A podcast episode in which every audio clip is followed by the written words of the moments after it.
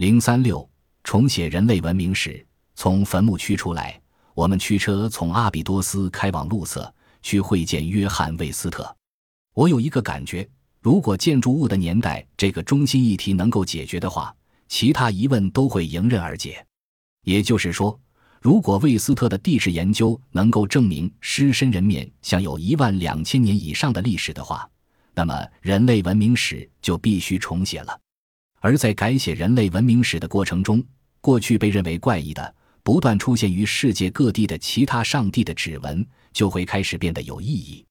当魏斯特1992年与美国科学先端科学协会 （American Association for Advancement of Science） 的年度大会中发表他的调查结果时，至少芝加哥大学的古埃及学家和基沙地图画计划主持人马克列纳 （Markner） 博士也参加了讨论。而且出乎所有与会者意料的是，列娜当场竟然无法提出有力的反驳论点。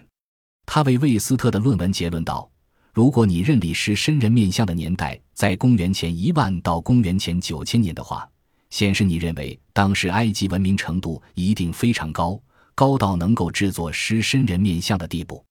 身为考古学者，我必须问的问题是：如果狮身人面像是当时建造的？”那么，文明的其他部分到哪里去了？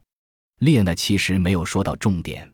如果狮身人面像的确是在公元前一万到公元前九千年的作品，魏斯特并不需要证明埃及当时已经有高度文明。是古埃及学家和考古学家必须要解释他们为什么会错了，而且错了那么久，错得那么离谱，错得那么固执。